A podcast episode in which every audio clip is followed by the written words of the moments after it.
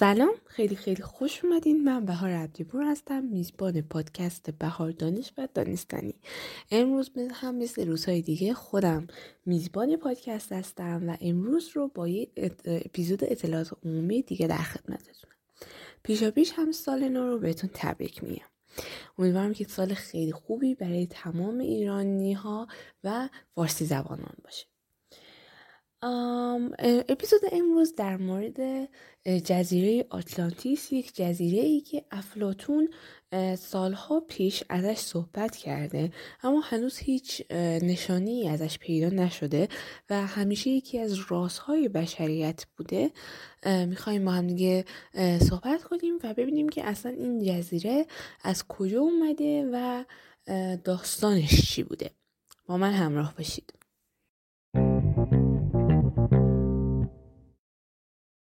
آتلانتیس به معنای جزیره اطلس جزیره افسانه‌ایه که در تمثیلی برای اشاره به وجود ملتها در دو اثر افلاتون تیمائوس و کریتیاس به آن اشاره شده. در این دو نوشته نیروی دریایی آتلانتیس آتن باستان رو که افلاتون در رساله خودش اون رو نمونه یک حکومت قدرتمند معرفی می‌کنه به محاصره در میاره در این داستان آتن برخلاف سایر ملت‌های شناخته شده دوران خودش حملات آتلانتیس رو دفع می‌کنه که نشان دهنده برتری حکومت آتن بر سایر انواع حکومت هاست. در پایان داستان آتلانتیس از خدایان روی گردان میشه و در اقیانوس اطلس غرق میشه. به دلیل وجود این گفته ها در آثار افلاتون داستان آتلانتیس تاثیر زیادی در ادبیات و نوشته های بعد از خودش داشت. جنبه واقعی آتلانتیس در اثر آرمان شهری برخی نویسندگان رونسانس نظیر آتلانتیس جدید از فرانسیس بیکن و اتوپیا اثر توماس مور استفاده شد. از طرف دیگه برخی محققان حرفه‌ای قرن نوزدهمی نوشته های افلاتون درباره آتلانتیس رو به عنوان واقعیت تاریخی حتی تفسیر کردند که البته تقصیری هم نداشتن به خاطر اینکه افلاتون به زمان دقیق وقایع بیش از 9000 سال قبل از خودش و یک موقعیت آن سوی های هرکول که احتمالا منظورش چشم آفریقا در مراکش بوده باعث شده بود که محققان قرن 19 فکر کنند که این یک در واقع واقعیت تاریخیه.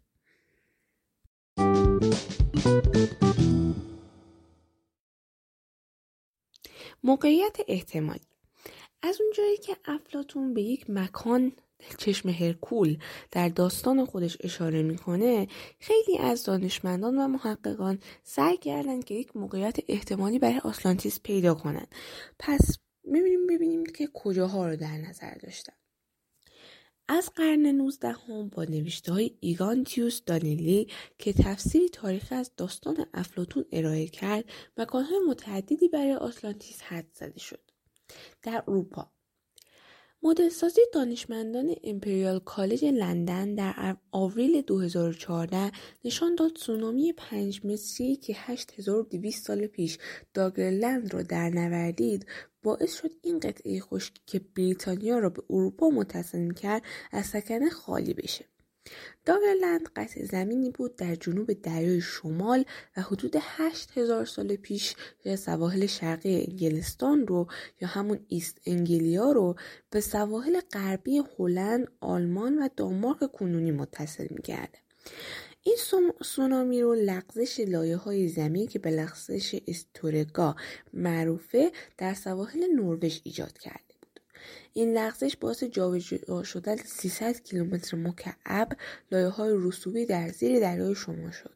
که اگر این مقدار رسوب رو در زمینی به مساحت کشور اسکاتلند پخش کنیم این کشور زیر لایه از رسوب به عمق 8 متر میره. این سونامی پنج متری ناشی از این لغزش تاثیر فاجعه بار بر زندگی قبایل احتمالی ساکن داگرلند داشته.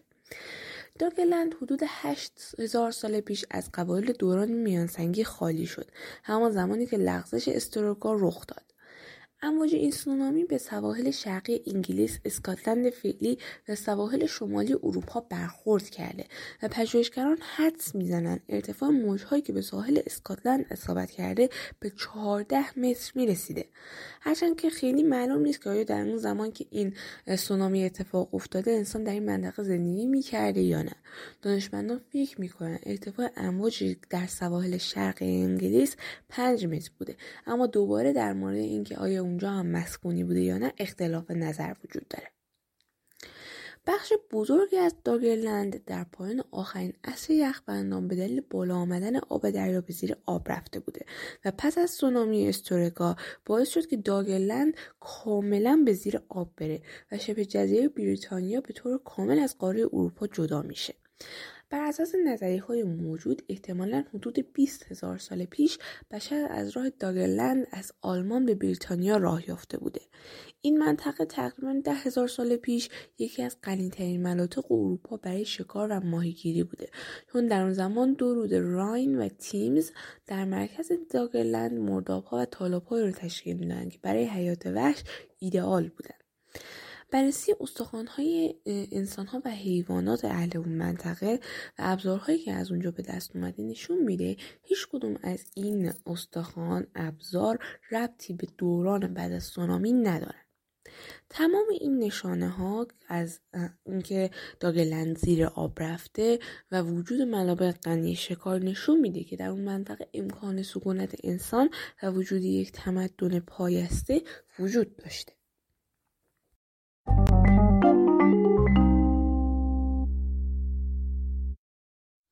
از مناطق دیگه که حد زدن احتمالا بشه بهش اشاره کرد در درون یا نزدیک به دریای مدیترانه بوده که البته بیشترین مکانهایی رو که احتمال دارن جزیره آتلانتیس اونجا بوده در همین نزدیکی یا همون درون دریای مدیترانه است که مثلا به جزایر نظیر ساردینیا، کرت، سانتورینی، سیسیل، قبرس، مالت و سرزمین های مانند تروی، تارتسوس، کنعان، شبه جزیره سینا و غیره اشاره کرد.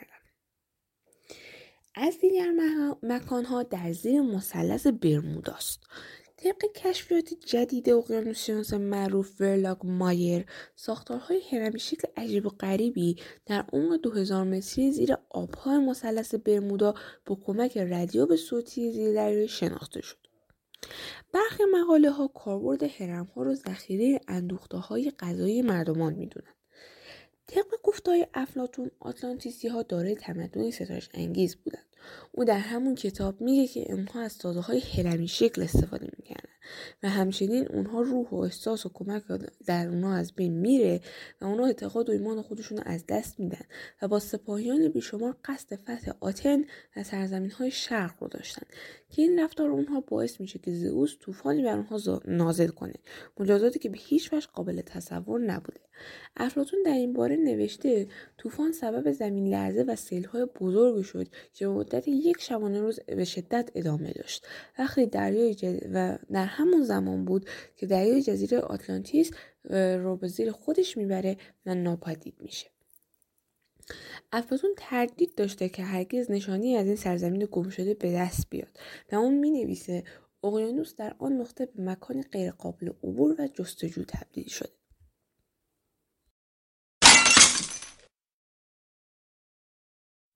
حالا بریم روایت خود افلاتون رو بخونیم. ببینید که خود افلاتون در کتابش چی نوشته.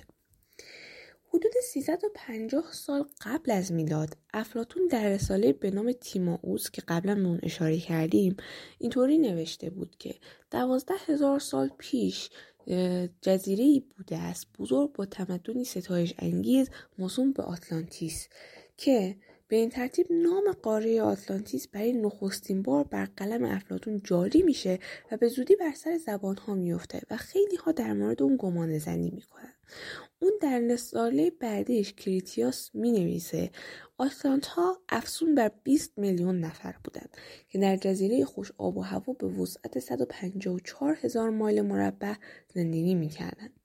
در جنگل های انبوه آتلانتیس انواع جانوران بزرگ و کوچک میزیستند و شهرهای آباد آن بر ساختمان های عظیمی به شکل هرم و درخشش نور بوده و مرمر.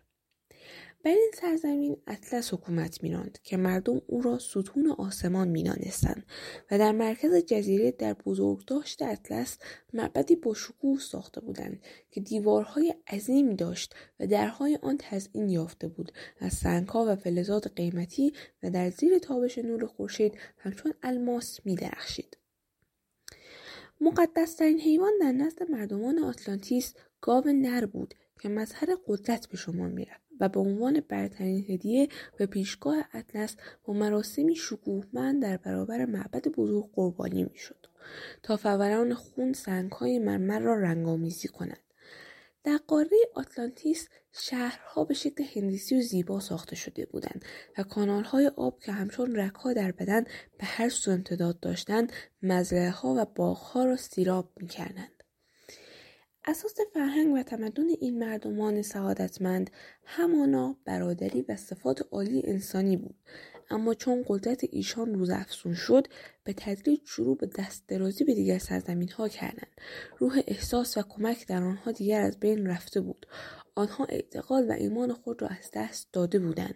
آنها با سپاهیانی بیشمار قصد فتح آتن و سرزمین های شرق را داشتند. اما زئوس طوفانی بر آنها نازل کرد. مجازاتی که به هیچ وجه قابل تصور نبود. طوفان سبب زمین لرزه و سیلهای بزرگی شد که به مدت یک شبانه روز به شدت ادامه داشت و دریا و جزیره آتلانتیس را به زیر خود فرو برد و ناپدید شد. اقیانوس در آن نقطه به مکانی غیر قابل عبور و جستجو تبدیل شده است.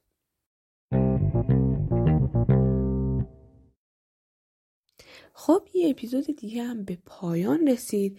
به نظر من این اپیزود یکی از بهترین اپیزودهای اطلاعات عمومیمون بوده تا الان.